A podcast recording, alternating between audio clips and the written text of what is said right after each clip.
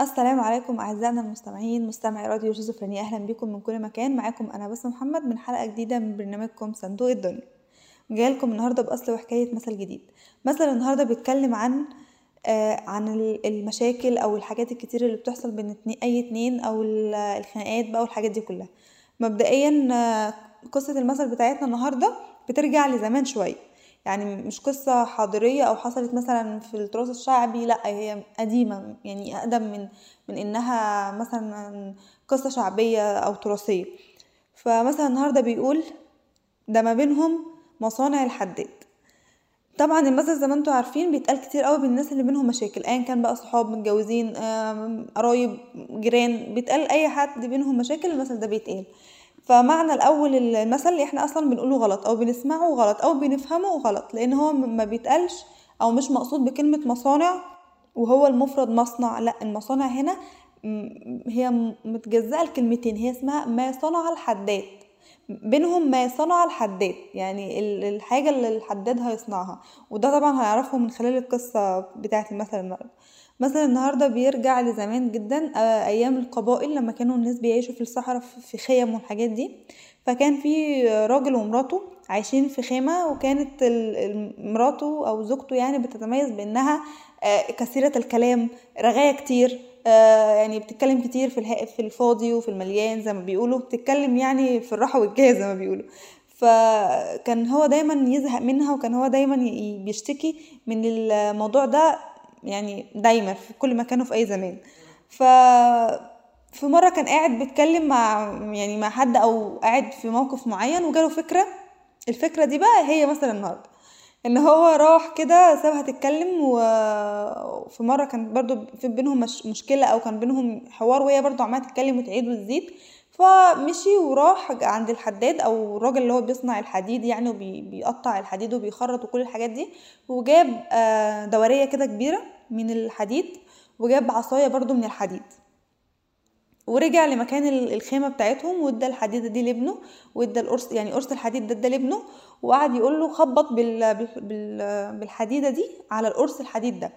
اقعد خبط خبط خبط لحد ما أنا اختفي من على عينيك. أنا همشي قدامك وانت خبط. واول ما يعني ما تشوفنيش أو أنا اختفي من قدام عينيك يعني ما بتبقاش نظرك جايبني آه، وقف تخبيط. فالابن طبعا ما كانش فاهم انت بتقول إيه يا حاج. فاضطر إن هو يسمع كلامه ويعمل ال- اللي أبوه قال له عليه وقعد مس فعلا مسك ال- ال- الحجر اللي هو الحديد والعصاية وقعد يخبط على ال- الحجر ده لحد وقت طويل جدا لحد ما الأب راح قعد يمشي يمشي يمشي لحد ما وصل لمكان معين ما سمعش فيها صوت التخبيط. آه، بالمناسبة صوت التخبيط ده كان عالي جدا جدا جدا كان صوته قوي جدا. فإن هو يمشي مسافة عشان ما يسمعش الصوت ده في الصحراء اللي هم كانوا قاعدين فيها فهو مشي كتير مشي كتير شويتين ثلاثة يعني.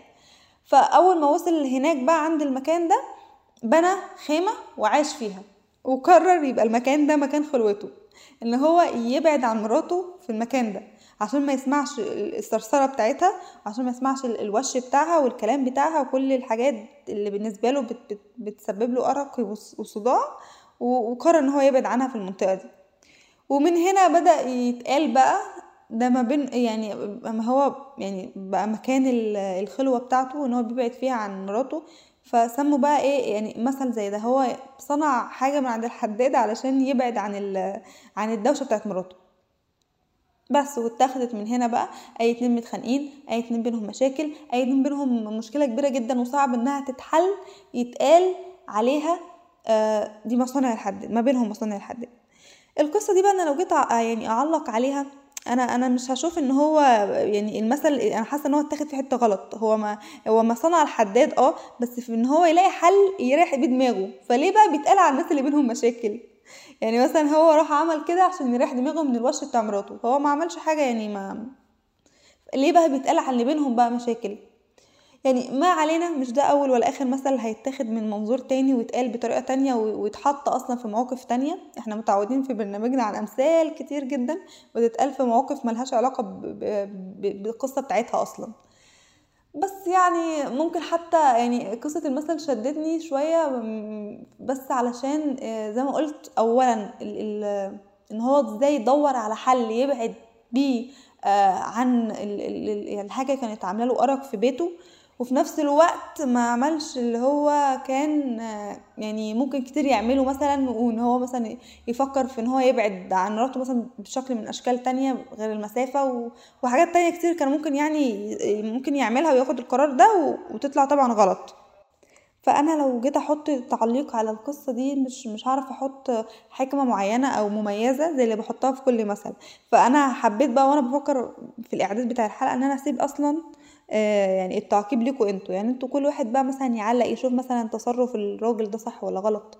يشوف مثلا إن هو كان آه، إن هو لو في مثلا مشكلة مع حد قريب منه ومش عايز حل يخسر يخسر بيه الشخص نهائيا ممكن يعمل إيه؟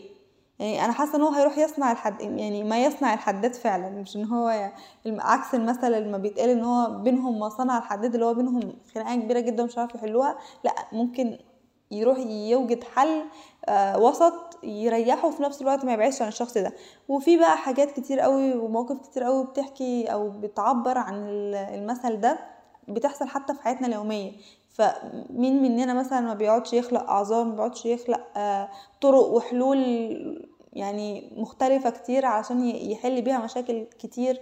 ففي حاجات كتير أو كلام كتير ممكن يتقال في الموضوع اللي زي ده. عشان كده أنا حابة أسيبهولكوا إن أنتوا تقولوا لي أنتوا رأيكم وتقولوا تعليقكم وتتكلموا في الموضوع زي ما أنتوا عايزين من الجانب اللي أنتوا عايزينه. وفي النهاية أنا بقول لكم إن أي حد بينه أو بين أي حد مشاكل إن هو دايما يدور على حلول وإن هو دايما يدور على أبواب وطرق يوصل بيها لحل وسط ما يجيش بيها على نفسه ولا يجي بيها على الشخص الآخر.